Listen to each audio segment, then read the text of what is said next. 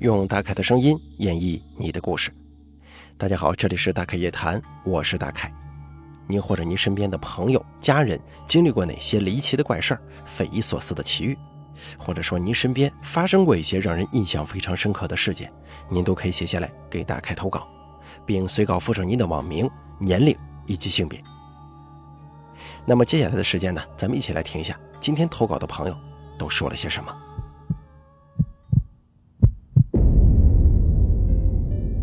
第一位投稿的朋友，他的网名叫做星，年龄二十二岁，性别女。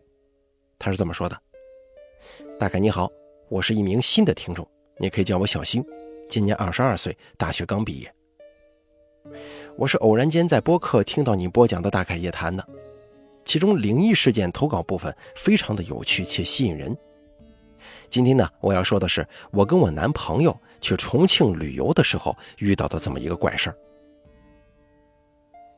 我是去年十月份的时候认识了现在的男朋友，他是河北人，我是云南人。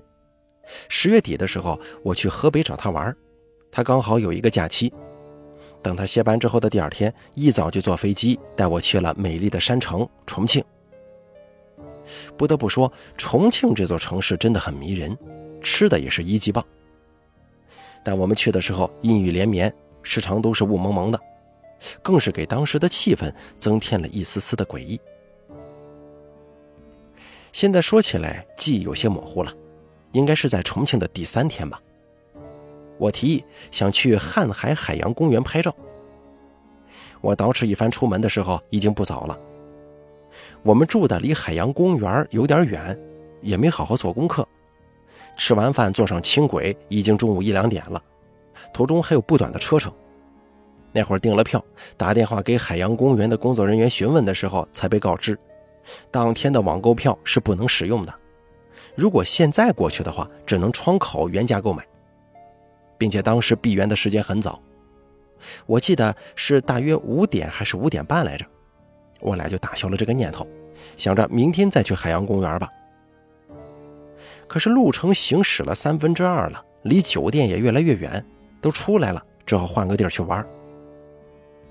我查了查某书上的攻略，看了看这条轻轨线上的景点，发现都没有什么太想去玩的地方。倒是有一个夜景公园，不过现在时间太早，没啥看头，一时也不知道去哪，就坐上往回去方向的列车，想着随便找个地儿再说吧。这样一折腾，一看时间快四点钟了。男朋友看了公众号推荐的一家江湖菜，刚好在回去路线的某一站附近。评价里说的都是菜很好吃，生意不错，得排队之类的。盘算着到了以后排队吃饭也不早了，两个干饭人就朝着饭馆去了。酒足饭饱之后，天也黑了，两个人不着急回去，一看夜景公园不远了，就搭着公交车去往目的地。众所周知啊，因为重庆是依山而建的，道路高低不平，地势复杂，就有了山城这个名号。我们去的这个夜景公园就在一个山顶，车缓缓地向山上行驶，人越来越多，变得十分拥挤。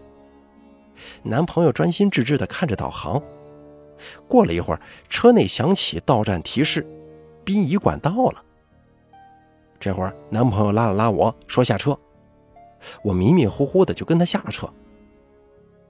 这个时候，一位站在路边的阿姨问我们：“请问你们知道殡仪馆怎么走吗？”当时是晚上，很黑呀，我看不清他的表情，只觉得空气突然冷了几分。我看着他，不好意思的笑着说：“阿姨，我们是来旅游的，不清楚这边的路啊。”不等他回应，男朋友就牵着我开始往山上走。我觉得挺奇怪啊，就问：“怎么回事？要到了吗？这里一看就是半山腰，不像是有公园的样子呀。”仔细一看，前面的路呈上坡状，出现分叉，一个往左，一个往右。我们刚刚乘坐的公车缓缓地向右边的道路越走越远，直到看不清。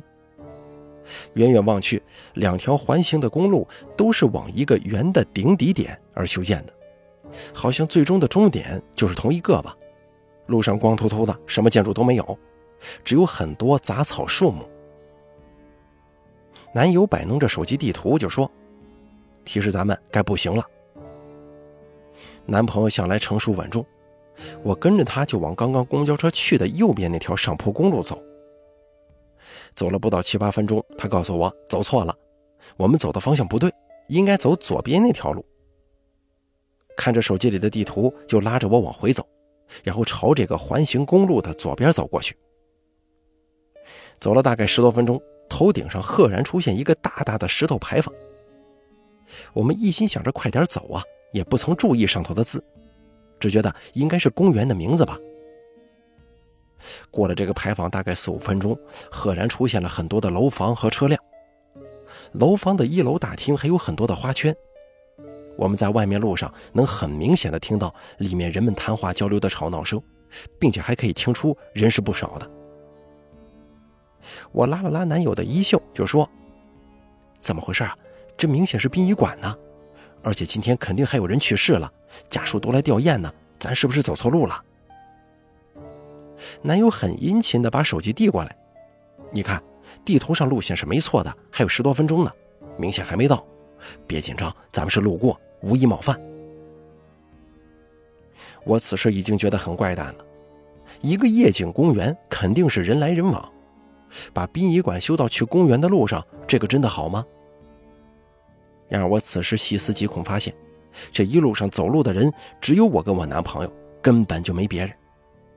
连下车的时候看见的那个阿姨，问完路以后不知所踪，好像人就是一溜烟不见的。我心里有很多疑问，但还是不至于惊恐，只是感觉不对，所有的事情都不对。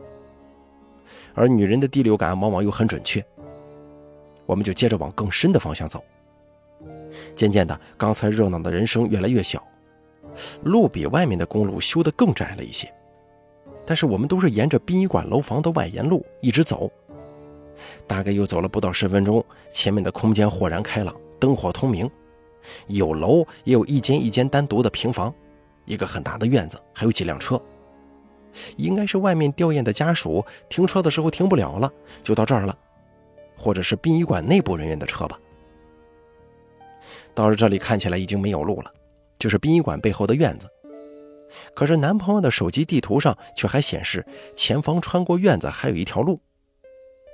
这会儿我已经打了退堂鼓了，明显不对劲，不能再走了。可是男朋友不信邪呀，他认为马上就到了，不能前功尽弃。这应该是一条很近的小路，再走走看看吧。而我也觉得折腾了这么久，地图上都显示了，再尝试一下吧。我们穿过一半院子，旁边的温度骤然升高。我们望向左边的平房，印有“焚化间”三个大字的贴牌赫然出现在我们眼前。此时此刻，我俩已经懵了，只想快点逃离这个殡仪馆。男朋友拉着我的手，加快步伐。跟着导航走到院子尽头，才看清有一条石阶小路。因为已经没路了嘛，跟着石阶路走过来，又到一个比刚刚小一半的开阔空间，没有路灯，已经全黑了。我们依着手机的微光，一抬头，前面大概五百米尽头处有石阶可以往上走，而石阶旁边的墙上摆着一个白色的大花圈，而此时的导航指引我们走的方向就是这个石阶的方向。并且显示不到十分钟就到。这会儿我俩已经很懵了，我男朋友也打了退堂鼓。可是我这会儿却心一横，两个大活人好端端的，还能发生什么坏事吗？拉着男朋友就说：“走，反正快到了，咱别折腾了。”男友听了我的话，拉着我的手一前一后往石阶上走。我在他后面上着石阶。他刚刚上完石阶，就喊道：“你别过来，别过来！”拉着我转身就跑，到了刚刚焚化间的那个院子。我男朋友当时大口喘着粗气，一个身高一米九、还当过八年兵的大汉，怎么紧张到如此地步？这头上的汗水都流下来了。我就问他究竟怎么了，看到啥了？他拉着我快步往反方向走。他告诉我，石阶上头是一排排赫然耸立的墓碑，而且他刚好看到离他最近墓碑上的那个照片，他一不小心还跟照片里的那个人像对视了。当时整个人浑身酥麻。我一听也怪害怕，我们就急匆匆地往里面出来，路过进来的石头牌坊，再次抬头一看，某某殡仪馆几个大字就正在头上呢。这会儿才悔不当初啊！要是刚刚进来的时候仔细看看，或许就不会走这么一遭了。回到刚刚的分岔路口，我们再一次查询导航，导航却显示我们在刚刚下公交车的地方等待公交车。等公交车到了，上车以后，往右边公路上行驶了好大一个地势平缓的地方，才显示到达。我们下了车之后，走了几分钟，就到了那个真正的夜景公园。那个入口处很繁华，灯火通明。可是我们无心游玩，随便看了一会儿就回了酒店。时至今日，我也想不通，当时为什么导航会把我们带到那儿。而那次的经历让我想想都后怕。从重庆回来以后，我精神也很不好，身体变得特别差。不久以后就验出了怀孕。到医院进行检查的时候，医生说我情况很不好，已经是先兆流产，随时随地都有可能大出血，必须尽快动手术。男朋友知道之后，赶紧从河北过来照顾我，陪我一起做了手术。而我回家休养的那段时间里，又发生了一件怪事儿。那是一天晚上，大约在凌晨三四点钟，我在睡梦当中感觉到有人一直在急促地拍我肩膀，直至把我拍醒。为什么说是醒呢？因为我以为已经是第二天早上，我妈来叫我起床了。当时家里只有我跟我妈在家，我妈在楼上的房间，我房间在楼下。我起床气当时还挺大，弄得心烦意乱，然后开口喊了一声“妈”，声音很大。可是过了很久，我并没得到任何回应。睁开眼睛一看，屋子里是黑的，天还没亮，整个屋里空荡荡、黑漆漆的，哪有我妈呀？我以为这个被拍是幻觉，然后赶紧翻身睡觉。可是我翻身以后，突然感受到我另一边的肩膀也开始被拍了，我吓得赶紧把头埋进被子裹紧，大气儿也不敢喘。过了很久很久，特别困，这才睡着呢。第二天起来，第一件事就是跟我妈讲这个经历啊。她说她晚上压根就没来过我房间。我把这个事儿后头跟男朋友说了以后，他也吓了一跳。不过他安慰我说是我的精神状态不好，出现了幻觉。可是我在熟睡当中被急促拍醒，这是个事实。至今我也得不到什么答案。反正这一系列怪事发生以后，我带着男朋友赶紧去寺庙拜了拜。拜完之后，倒是至今也没再有什么怪异的事情发生。好了，咱们本期大凯夜谈做到这儿就结束了，感谢您的收听，也感谢小星的投稿。听了小星的这第一段投稿之后啊，我算是理解了这个山城的魅力呀。我记得以前看短视频的时候，有个人点外卖，这个送外卖的小哥跟这个点外卖的人在导航上已经显示是在一起了。啊，碰上面了，哎，怎么就是看不着人呢？哦，感情是一个在上，一个在下，相距还得十好几层楼呢。这可能就是山城的魅力啊！要知道，我听一些粉丝朋友讲，在重庆当地人他都不见得一定把这个重庆的城市啊给彻底了解了，哪条路怎么怎么走，更别提你们这些外人了。你们这个所谓的殡仪馆的诡异经历，我更相信这应该是导航的问题，再加上路不熟。